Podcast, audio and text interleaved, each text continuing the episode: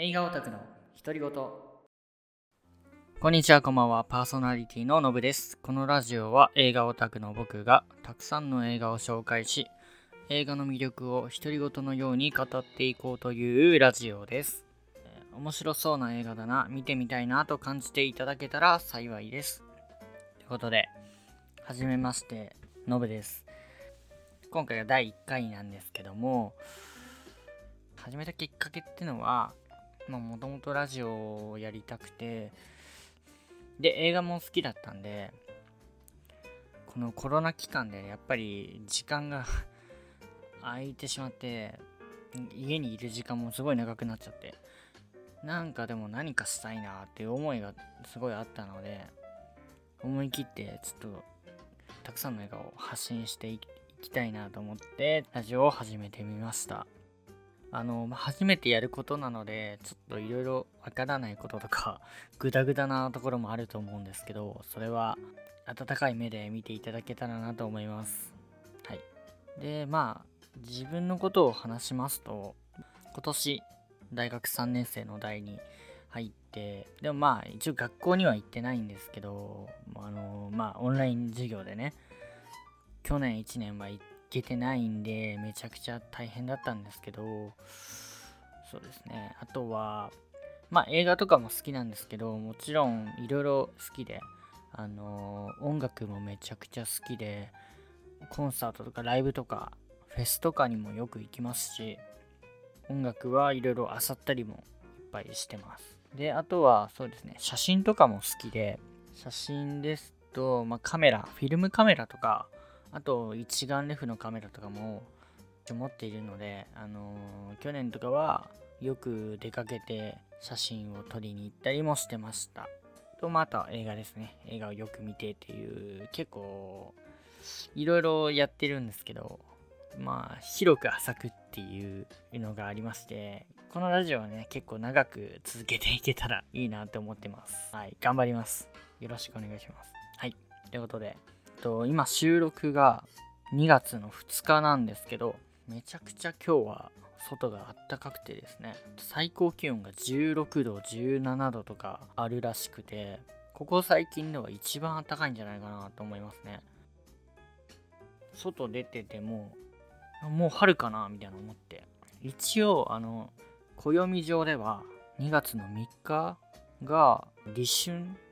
なんですよ、確か。なので、まあ、暦上ではもう春になるんですよね。なので、まあ、こんだけ暖かくても、まあ、不思議ではないのかなと思ったりもするんですけど、そうですね。まあでも、まだね、あの朝と夜の寒暖差っていうのめっちゃあって、基本的に僕、あれなんですよ。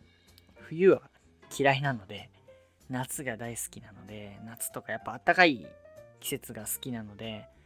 まあ、極力ね、あの、本当に寒、寒がりでもう外に出たくないっていうやつなんですけど、特に朝とか、もう布団から出れなくて、本当に困ってますね。でもう2月なんで、本当に早いですね、2月。どうですかね、皆さん。2021年始まって、もう1月終わったって思うのがもう信じられなくて、個人的に1月は何もしてないんですよね。まあ特に学校もないし、友達とも会ってないんですよ、今。もう友達とも2ヶ月以上対面で会ってないんですよ。だから電話とかだけなんですよ、本当に。これもね、コロナのせいですから、全部。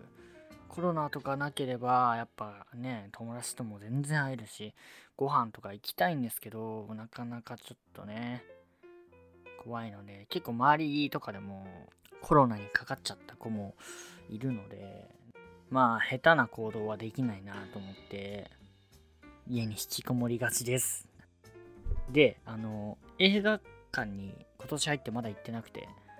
だから新しい映画ね、公開された映画っていうのは見てないんですけど、旧作ばっかりちょっと今、アマプラとか、ネットフリックスとか、UNEXT とかで、っていうのを見てるんですけど、1月の最初の頃に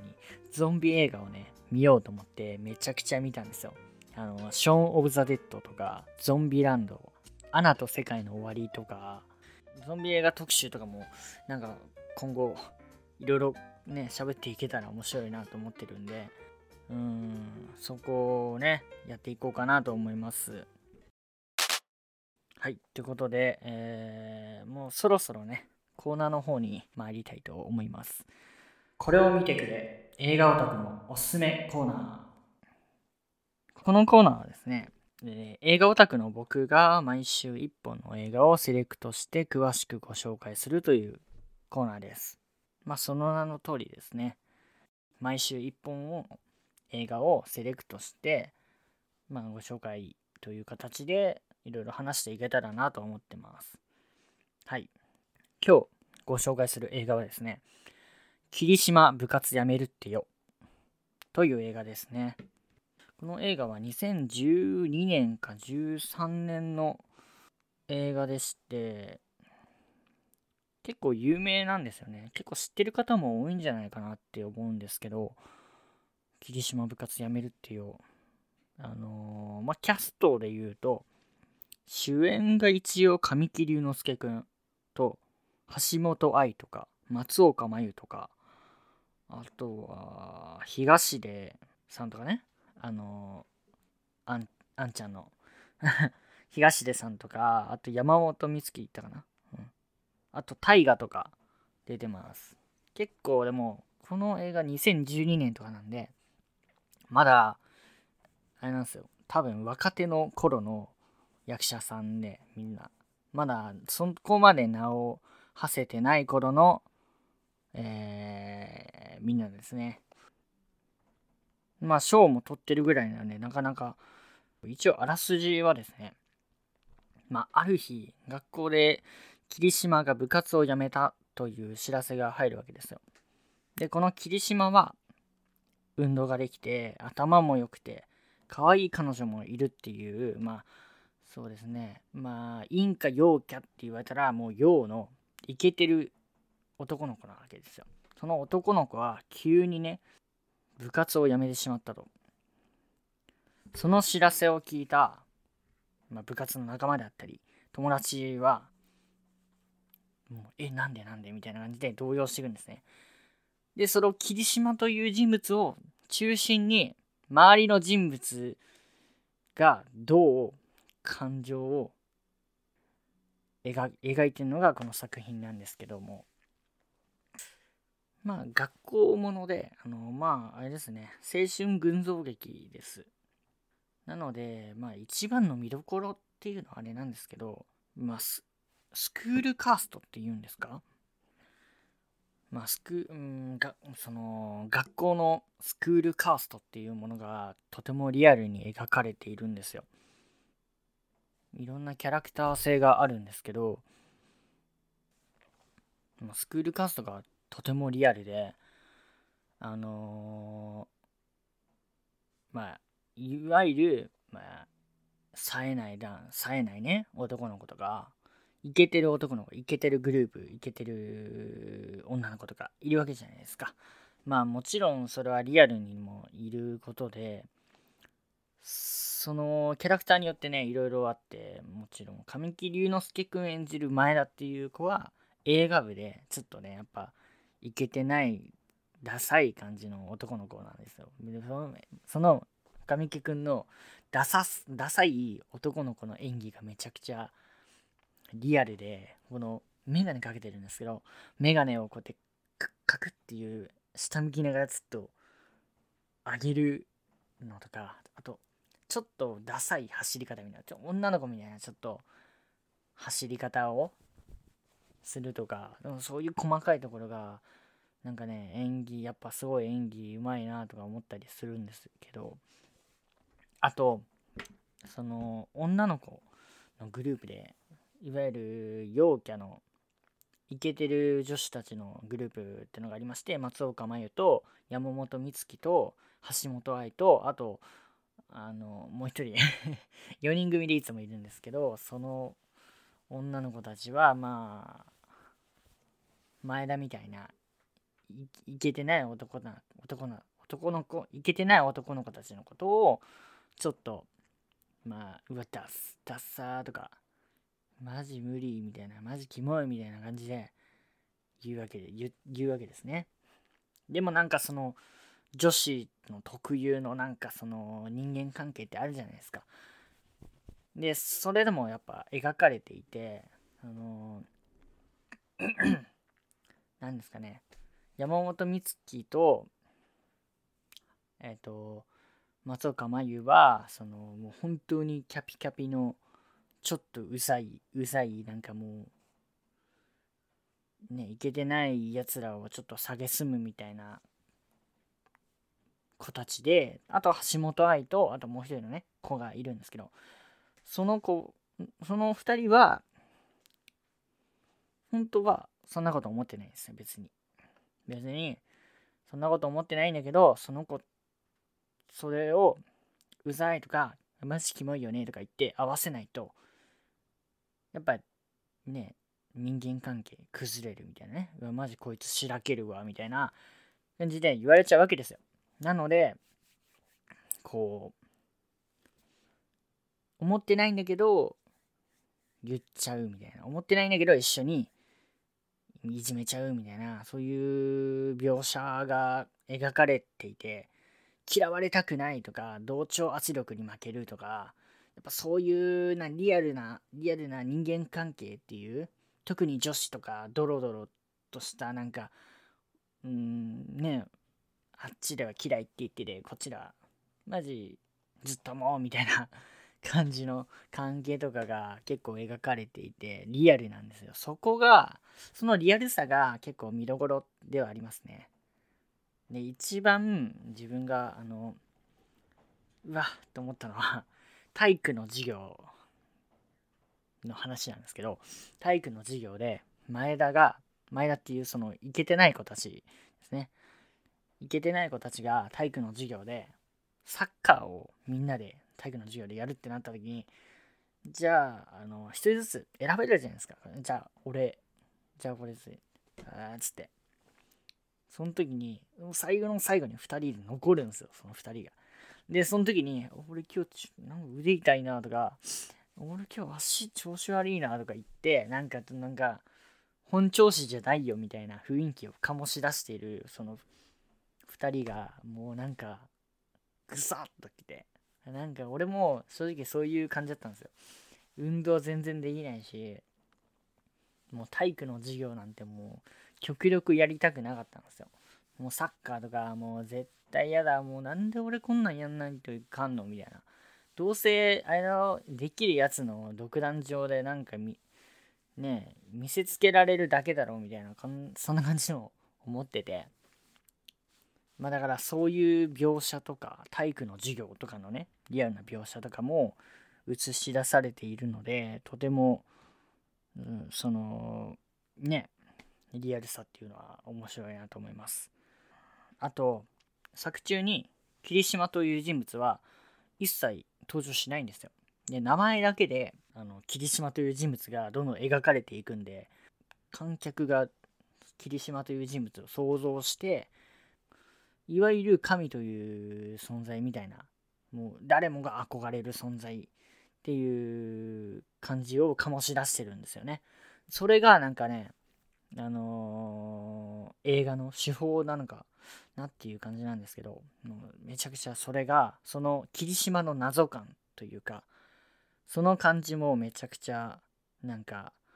あ面白い面白いなと思いますね結構あの見た方だと、何も知らないで見ると、霧島いねえじゃんみたいな。え、霧島結局誰みたいな。霧島、え、出てこないのみたいな思うんですけど。そうなんですよね。割と、俺も最初びっくりしてはいたんですけど。えー、何ですかね、この思春期特有のなんかもう、狭い世界というか、学校がやっぱ全てじゃないですか。なんか、あのー、高校生とかって。学校が全てで狭いんですよ世界が世界をねもっと外に出たらいろんな世界があるのにね人に気を使ったりだとか嫌われないように嫌われないようにとかもう運動が全てだみたいなそういう風潮が本当になんかもうリアルだなっていうのが本当に思いますね。そのリアルさは誰もが共感できるしそのこの映画は主人公っていうのはいないと思うんですよ。主人公として描かれているのは明確な主人公像っていうのがこの映画はなくてそのその作中に出てくるキャラクターがもう主人公なんですよ。だから誰かしらの役に見てる側はあこういうの俺もこうだったなとか言って感情移入するんだろうなって思いますね。とあとひろきっていう人物が出てくるんですこれも結構キーになってきたりするんですけどこのひろきも何でもできる言ったらまあ陽キャでイケメンで何でも持ってる気もするんですけどなんか自分はなんかもう満たされてないというか物足りない感じを感じているんですよね、ひろき自身は。本当は野球やりたいんだけど、野球、ダセーし、みたいな。部活なんてダセーし、みたいな、ちょっと心の中で思ってて、それ葛藤してはいるんだけど、みたいな感じの描写が出てきてありまして、そのひろきが最後のね、最後のクライマックス、ね、どうなるかというところで終わるというね、その最後のひろきのところもね、ちょっと注目して見ていただきたいなというところではありますね。本当に。あの、クライマックスの終盤のところがめちゃくちゃ好きで、あの 屋上にみんなが集まるんですよね。屋上で繰り広げられるこのクライマックスはもうめちゃくちゃすごくて、もうみんながもうめくちゃになって、わーっていう描写がね、あるんですよ。そこが結構見どころですね。年が近いというか高校生に近いほどあのあの共感できるんじゃないですかね。まあ高校の記憶というか。あーなんかこういう場所だったよなみたいな。あーなんかなーって狭い世界だったなとか思ったりもします。はい。で結構喋ってきたんですけど霧島部活やめるってよですね。今日は話してきたんですけどどうでしたかね？ぜひ面白いので見てみてください。以上、今日のおすすめ映画のコーナーでした。ということで、今日は、えー、いろいろとやってきたんですけども、どうだったでしょうか？いやー、あのー、本当にグダグダとなってしまったんですけど、どうですかね？いや、どうですかねっていうか、いや、どうなんだろう？やだから本当ラジオって難しいなって今収録してて思いました。ラジオってすごいなって。あのー、芸人さんとかラジオやっぱやってるじゃないですか。それこそ「オールナイトニッポン」とかあやってるじゃないですか。あれ本当にすごいなって今ねやってみて思いました。なんかこう言葉にして伝えるなんか人に伝えるとか言語化するっていう能力を使ってこなかったんですよ今まで。なのでなんかそれを簡潔にね声だけで分かりやすく伝えるってめちゃくちゃ難しいなって思いました。でもなんか面白いなとは思います。なのでいろいろとまあこれからもやっていこうかなと続けていこうかなと思っているので温かい目で見てください。お願いします。はい。ゃね、そろそろ、えー、お時間になるかなと思うので、ね、えー、本日はね、聞いていただきありがとうございました。えー、良いね、休日をお過ごしください。えパーソナリティののぶでした。また来週。